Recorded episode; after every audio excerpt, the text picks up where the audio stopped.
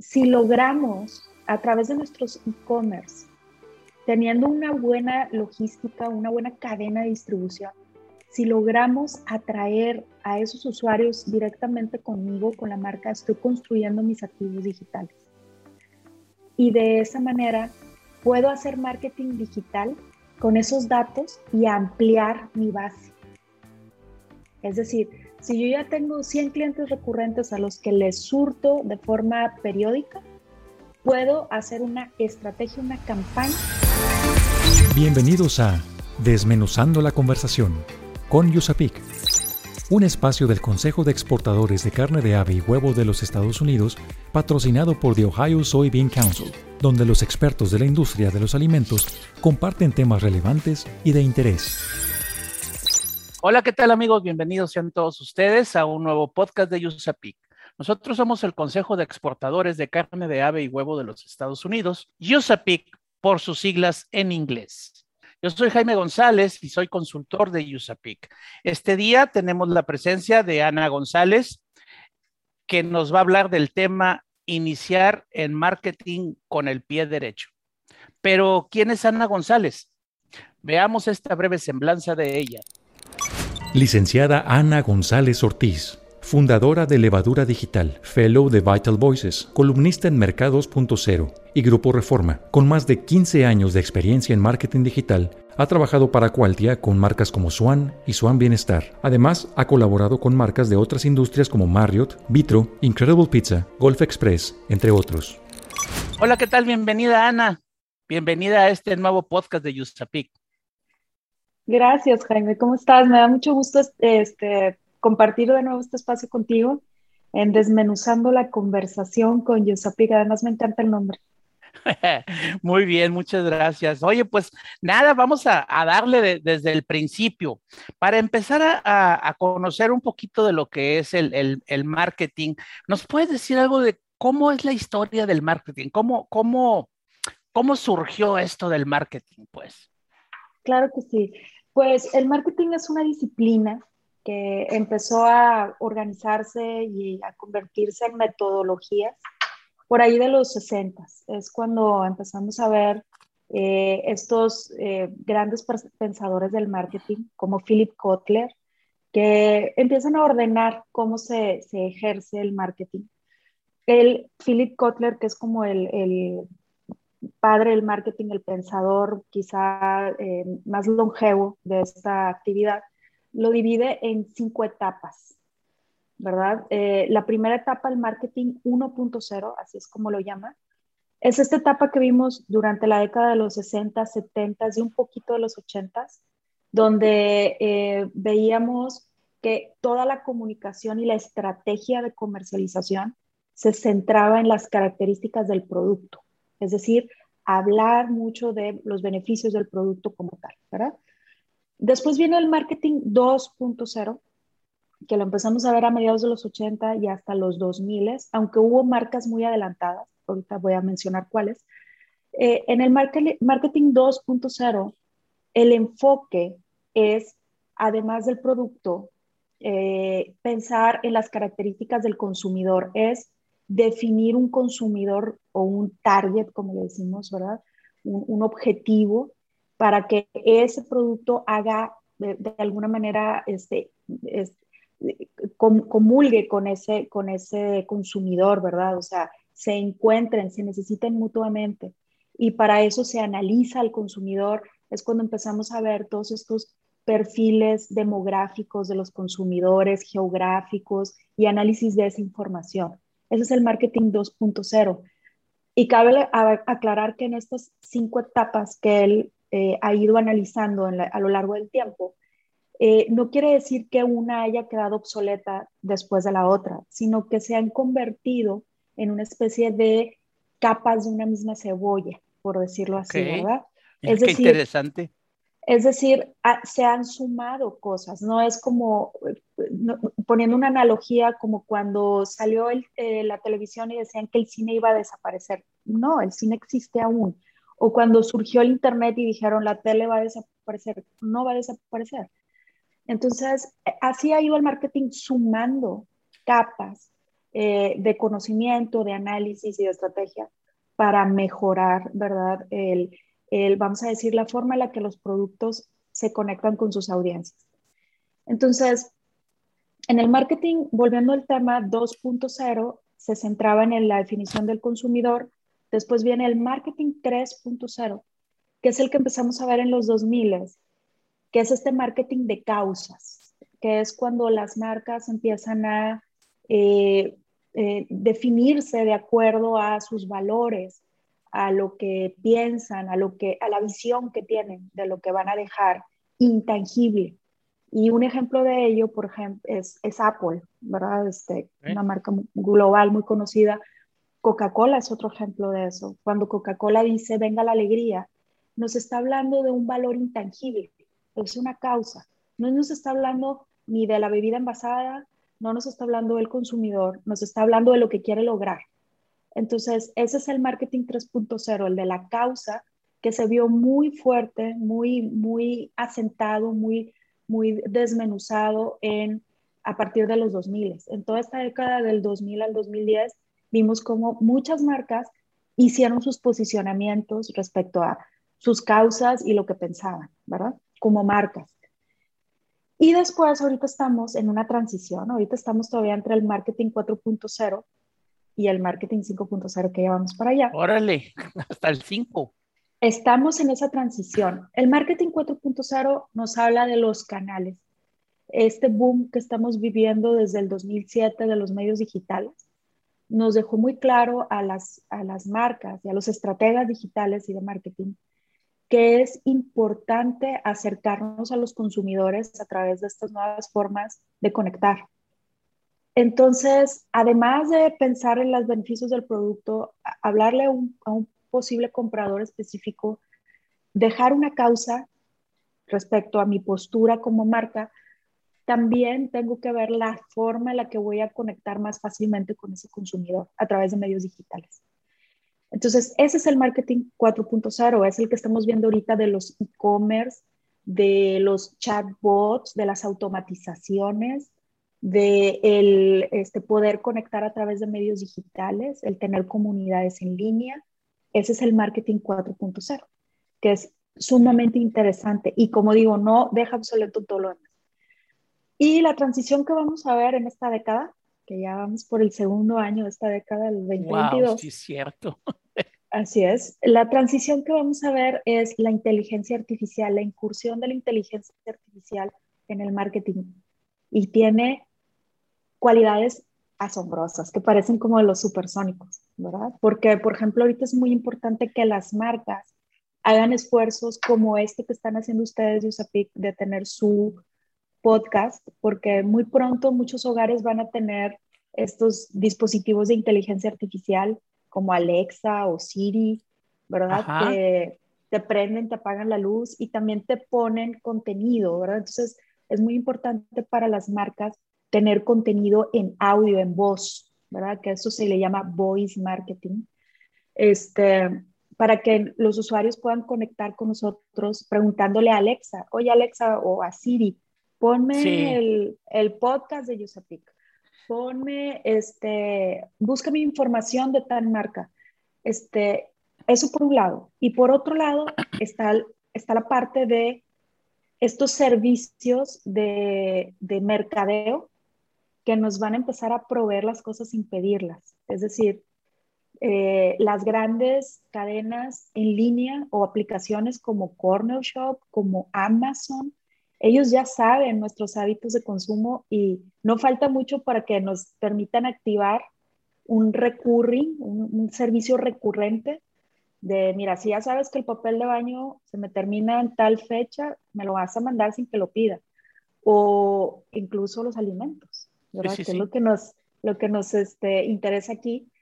Eh, muy pronto, eh, eh, toda esa información que le vamos dejando a las plataformas donde compramos en línea, la van a utilizar ellos para saber nuestros hábitos de consumo y darnos proveeduría automatizada. Inclusive, Anita, yo estaba escuchando la vez pasada que esas plataformas de, compra de, mercado, compra de, alimentos, eh, como el Corner Shop y otros, este, hay algunas, no me, no recuerdo el nombre, pero están ofreciendo entregas hasta de minutos. O sea, ya no te dicen, voy a ir dentro, al otro día, 24 horas. Dicen, te entrego en 20 minutos, como, como las pizzas. ¿Sí? Eh, Correcto. ¿Cómo van a hacer eso? Pues ellos sabrán, usarán la 5.0. Así es.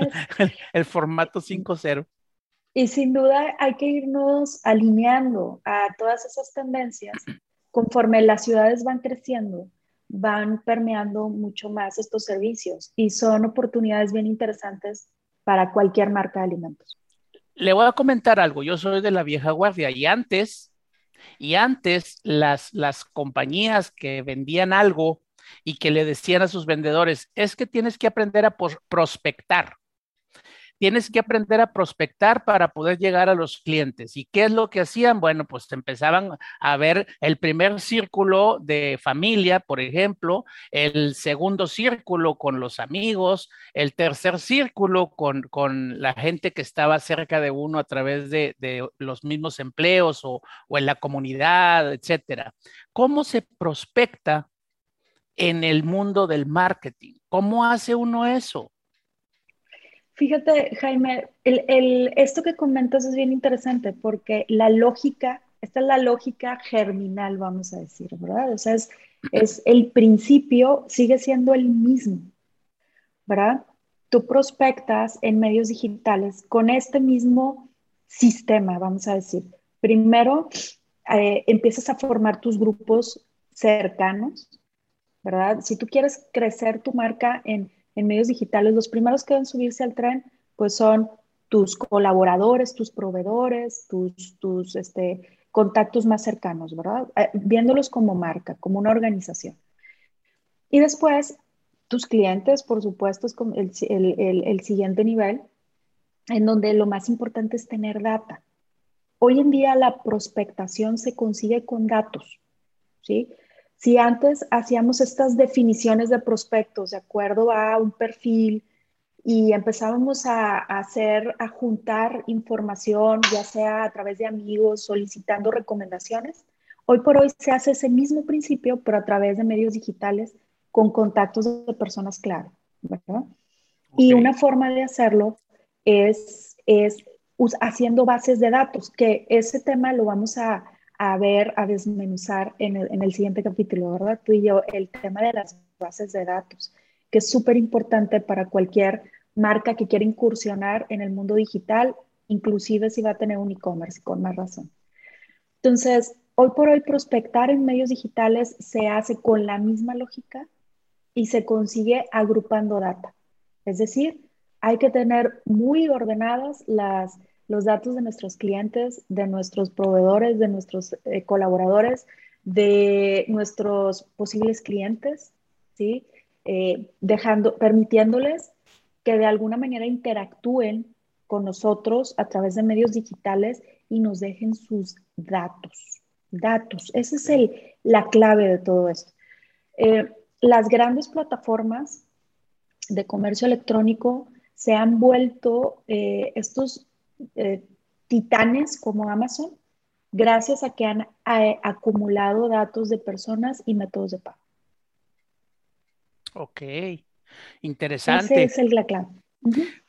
Muy bien, vamos a ir a un pequeño corte y regresamos en un momento más, ¿de acuerdo, Ana?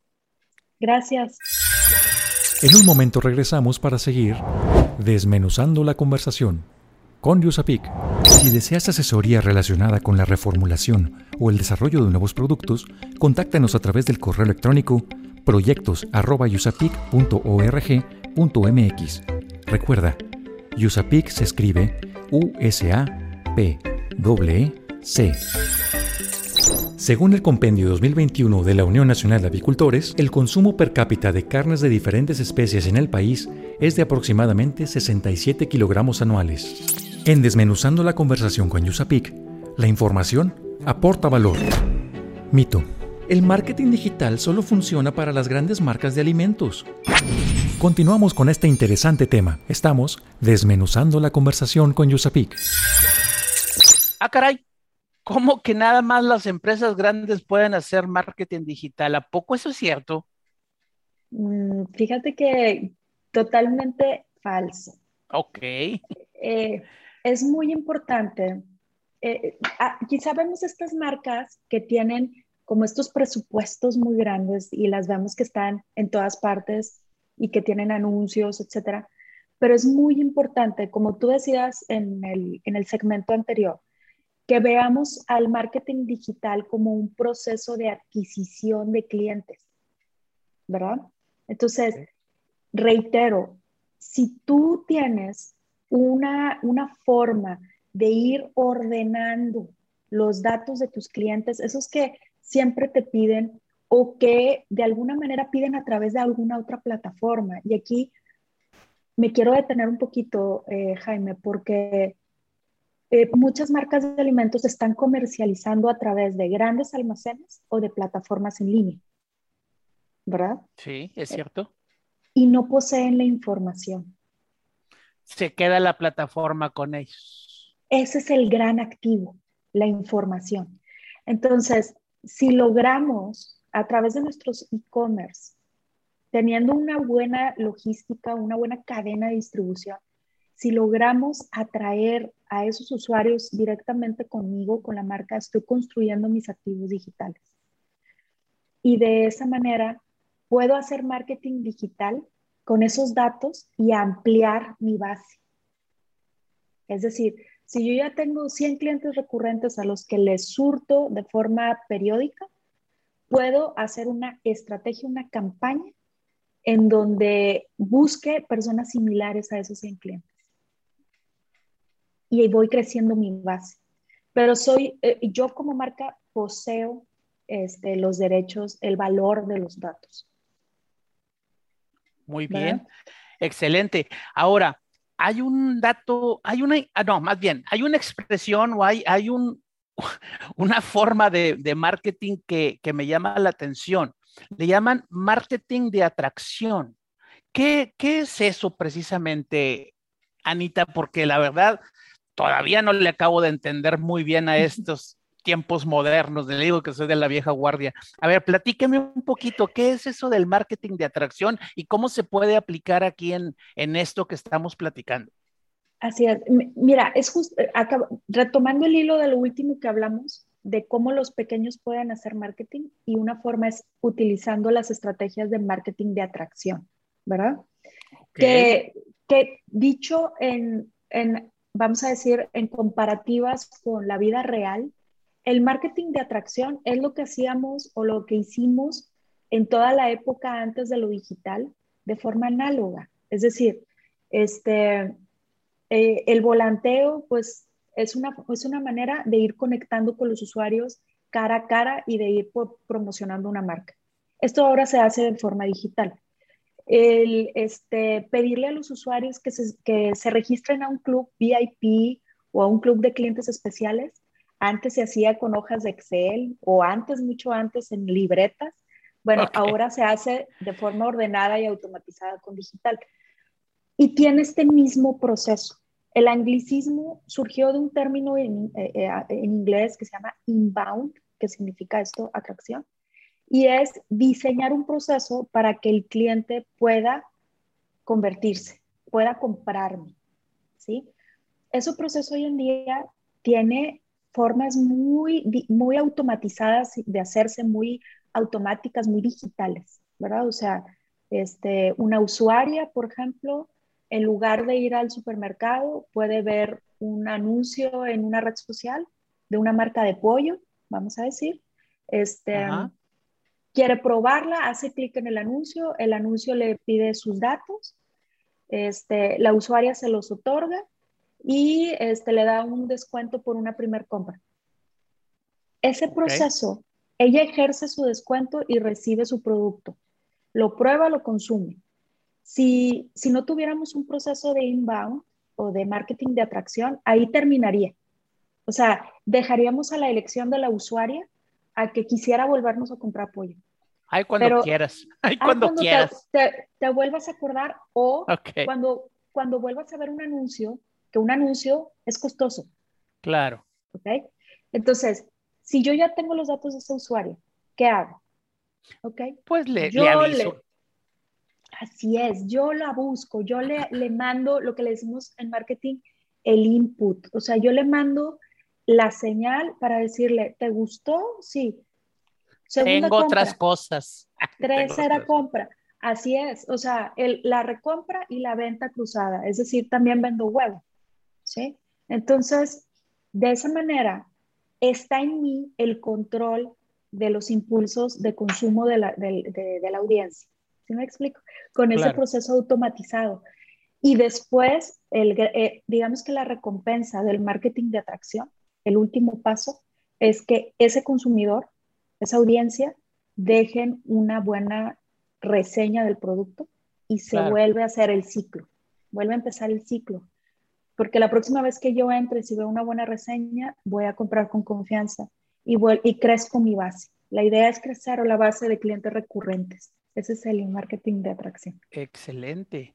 Y, y por eso debemos de hacerlo. O sea, eh, o sea el, marketing de atracción entonces quedamos en que es eh, aventar una, una, información, hacer, hacer nuestra, propia, nuestra propia base de datos. Exacto. Empezar a publicitar a través de ella. Mandar ofertas que puedan ser atractivas y que jalen a la gente. Luego vamos a pedirles que nos den, ah, bueno, no, bueno, sí, también vamos a pedirles que nos den una retroalimentación de cómo le fue y que nos pongan una calificación de esa compra, por ejemplo. Y luego, ya que tenemos sus datos, no nos esperaremos a que a que vuelva él solo, ese cliente solo, sino que vamos a mandarle más información de, ¿te gustaría comprar otra vez este producto a la semana o a los días, dependiendo de cuánto, cuánto se consuma el producto que, se, haya comprado? Ok, uy, qué interesante. Suena muy bien. ¿Sabes qué, Anita? Vamos a hacer una pequeña pausa y regresamos en un momento más con más información de esto. Está padrísimo. En un momento regresamos para seguir desmenuzando la conversación con Yusapik. Visítanos en www.usapic.org.mx para que conozcas más de nuestra organización. Además encontrarás información de la industria, productos, recetas, eventos, actividades y el compendio de importación. Recuerda www.usapic.org.mx. USAPIC se escribe U-S-A-P-E-C. Según el compendio 2021 de la Unión Nacional de Avicultores, en 2020, la industria avícola generó 1.26 millones de empleos, de los cuales 210 mil son directos y 1.05 millones indirectos. En Desmenuzando la conversación con Yusapik, la información aporta valor. Estás escuchando Desmenuzando la conversación con Yusapik, presentado por el Consejo de Exportadores de Carne de Ave y Huevo de los Estados Unidos y patrocinado por The Ohio Soybean Council. Dato. The Food Tech menciona en su sitio web varias ventajas del marketing digital entre las que están el valor de inversión accesible, la segmentación certera, y la evaluación de resultados en tiempo real. Continuamos con este interesante tema. Estamos desmenuzando la conversación con Yusapik. Oiga, qué interesante está esto del marketing digital, porque trae muchísimos beneficios de acuerdo a lo que acabamos de escuchar en el dato. Así es. Eh, fíjate, Jaime, tú que ahorita en el bloque anterior estabas definiendo a la perfección el, el marketing de atracción. Eh, fíjate que una de las, de las eh, cuestiones importantes que hay que definir a la hora de hacer una estrategia es ese proceso, que tú tal cual lo dijiste al pie de la letra. Es al final el marketing digital y el marketing de atracción, que no son lo mismo, pero son algo aplicable, eh, el resultado es muy similar. Tiene que tener estas, esta cualidad de proceso, ¿sí? de ir eh, haciendo el camino, que en marketing se le llama el journey, ¿verdad? la experiencia que va a tener el usuario en, desde el momento que inicia su proceso hasta que concluye. Órale, excelente. Muy bien, a ver, pero pues como todas las campañas de mercadotecnia, ya sean de digitales o no, hay que invertirle. Y esto hay que asignarle un presupuesto. ¿Cómo se define un presupuesto para el marketing digital? ¿Cuánto cuesta esto? O sea, es desde un peso o desde miles de pesos, no sé. Platíqueme un poquito, Ana, cómo, cómo funciona esto del presupuesto de inversión en el marketing digital. Sí, y pues mira, la verdad es que el marketing digital yo siempre, siempre digo que es como ir a Las Vegas, ¿verdad? O sea, te puedes gastar 100 dólares o te puedes gastar 100 millones de dólares. ¿sí? Órale. hay, tardes que no me las gano, ¿eh? Los 100 millones. Pero eh, tu, tu espectro es amplio. Sin embargo, sin embargo, porque esto debe tener una lógica, o sea, yo no puedo llegar y decir, ahí van 100 millones de dólares o no solamente tengo 100. Debe tener una lógica. Entonces, ¿cómo hago un buen presupuesto de marketing? Eh, organizacionalmente hablando, el departamento de marketing pues debe de tener su cuota, ¿verdad? Su, su estructura de costos, vamos a decir, ¿sí? Si lo, si lo vemos como un tema organizacional. El librito, así como dicen los beisbolistas, dice que... By the book. By the book eh, dice que tu presupuesto anual de marketing puede tener dos, eh, eh, vamos a decir, variables. La primera variable es el porcentaje y la segunda variable es tu meta de ventas. ¿sí? Entonces, en tu variable porcentaje, tú puedes ir desde el 5, hay, hay los, los menos optimistas que empiezan desde el 3%, hasta el 12%. O sea, estás hablando que marcas de consumo nacional o mundial están invirtiendo en marketing alrededor del 12%. Y marcas, por ejemplo, de industrias de los commodities o industrias que se están muy enfocadas a grupos muy cerrados, pueden empezar invirtiendo desde el 3%. Entonces tú ahí ya tienes un parámetro que dices, ok, un 7, que es algo intermedio, es un buen porcentaje. ¿sí?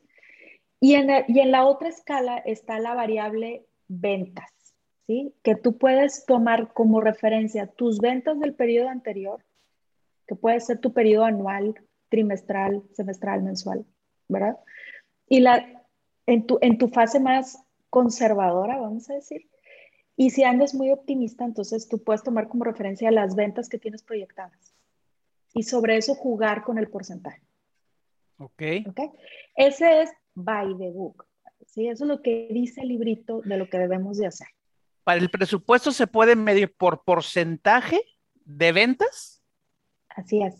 Tú lo o por metas de ventas. Así es. Ok. No me quedaba muy claro el porcentaje. O sea, si tú andas muy conservador, te puedes ir con el porcentaje más bajo con las ventas del periodo anterior. Okay. Esa es tu, tu, fase conservadora. Si tú andas muy optimista, te puedes ir con el porcentaje más alto con las ventas proyectadas. Ah, ok. Ok. Ok. Y si, y si quieres combinar, adelante, ¿verdad? Este, tiene mucho que ver con la industria. No, como dije hace un momento, eh, las marcas que son commodities, como estamos hablando, las marcas de acero, las mar estas corporativos de este, Mm, industriales, por ejemplo, pues a lo mejor juegan con porcentajes más bajos. Las marcas de consumo, como son los alimentos, tienen que tener un porcentaje un poco más alto porque queremos causar un impacto masivo, ¿verdad? Entonces, este parámetro sirve para etiquetar un presupuesto, teniendo en cuenta que organizacionalmente hablando, como dije hace un momento, el departamento de marketing tiene que tener una estructura de costos. Es decir, tú tienes un ticket, un presupuesto que se va a ejercer de forma periódica, como dije, anual, semestral, trimestral, mensual.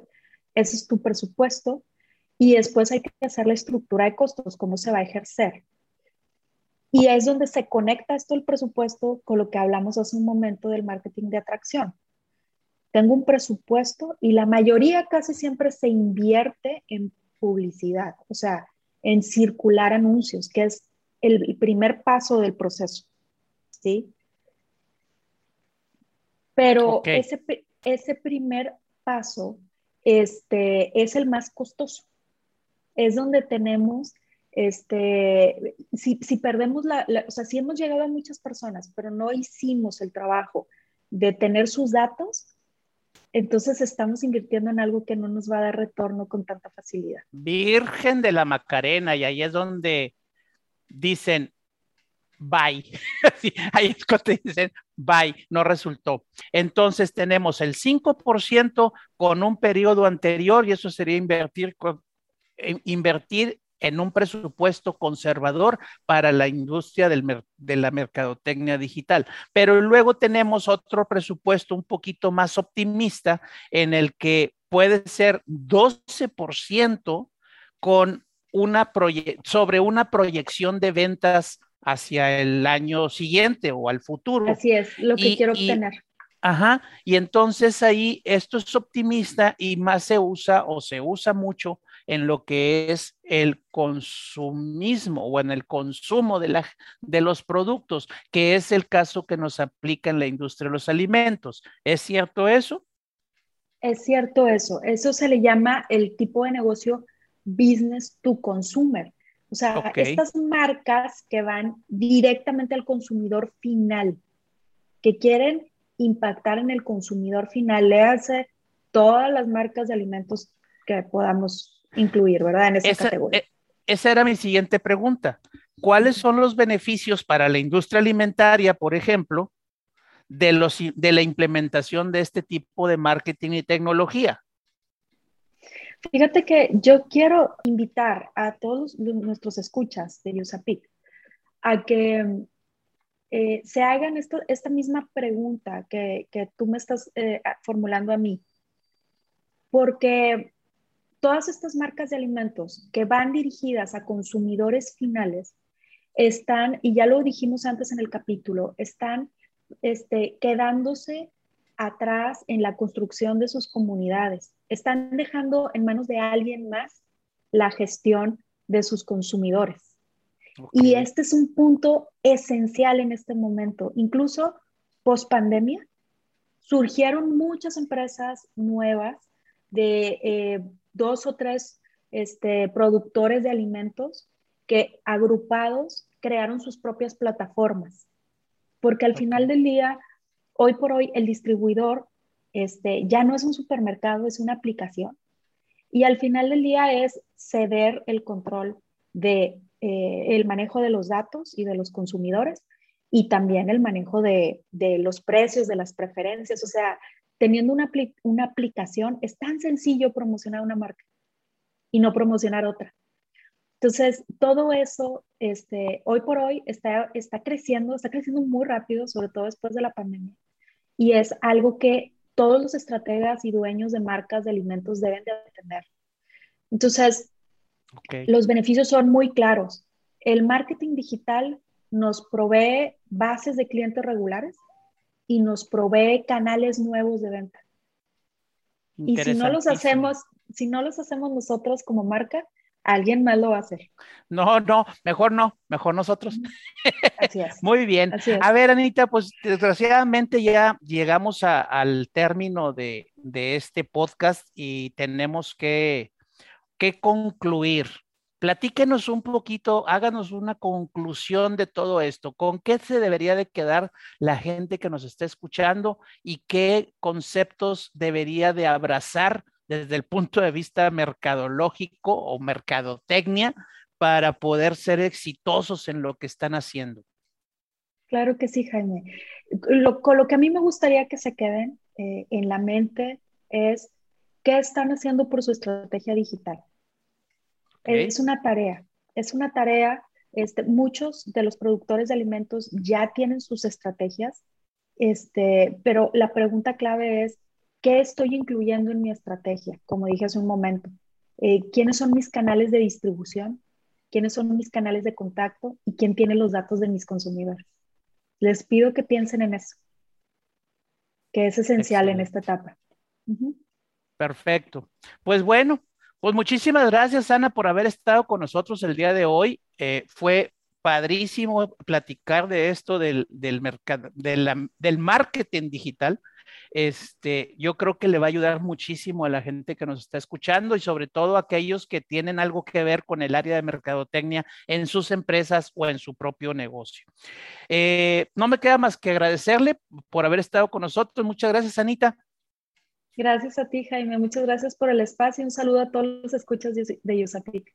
Muchas gracias, muy bien amigos, pues esto es todo por hoy. Les agradecemos mucho eh, que hayan estado con nosotros. Por favor, suscríbanse, suscríbanse al podcast para que puedan escuchar nuevos podcasts que puedan estar llegando o que van a estar llegando por ahí cada semana. Agradecemos a Ohio Soybean Council como patrocinador de este evento y al Consejo de Exportadores de Carne de Ave y Huevo de los Estados Unidos, USAPIC por sus siglas en inglés, que haya patrocinado este podcast. Yo soy Jaime González, soy consultor de USAPIC y nos vemos en la próxima. Desmenuzando la conversación con USAPIC, por esta emisión ha llegado a su fin. Te invitamos a que te suscribas a nuestro podcast, comenta lo que más te gustó en este capítulo y deja tus dudas para nuestros expertos. Estaremos atentos a resolverlas.